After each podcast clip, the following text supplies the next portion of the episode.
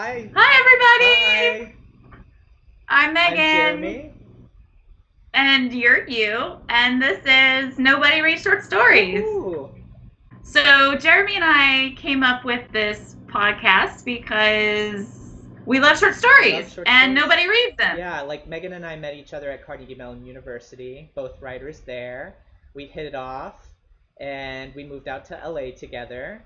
Megan is a really, really great writer.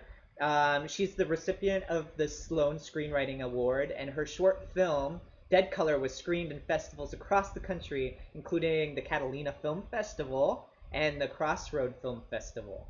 And Jeremy's the recipient of multiple playwriting awards, and he also had a play produced at the Kennedy Center in Washington, D.C., and has been producing his own work here in Los Angeles since he moved out. So you should totally listen to us for those reasons. Don't tune out. Don't tune us out.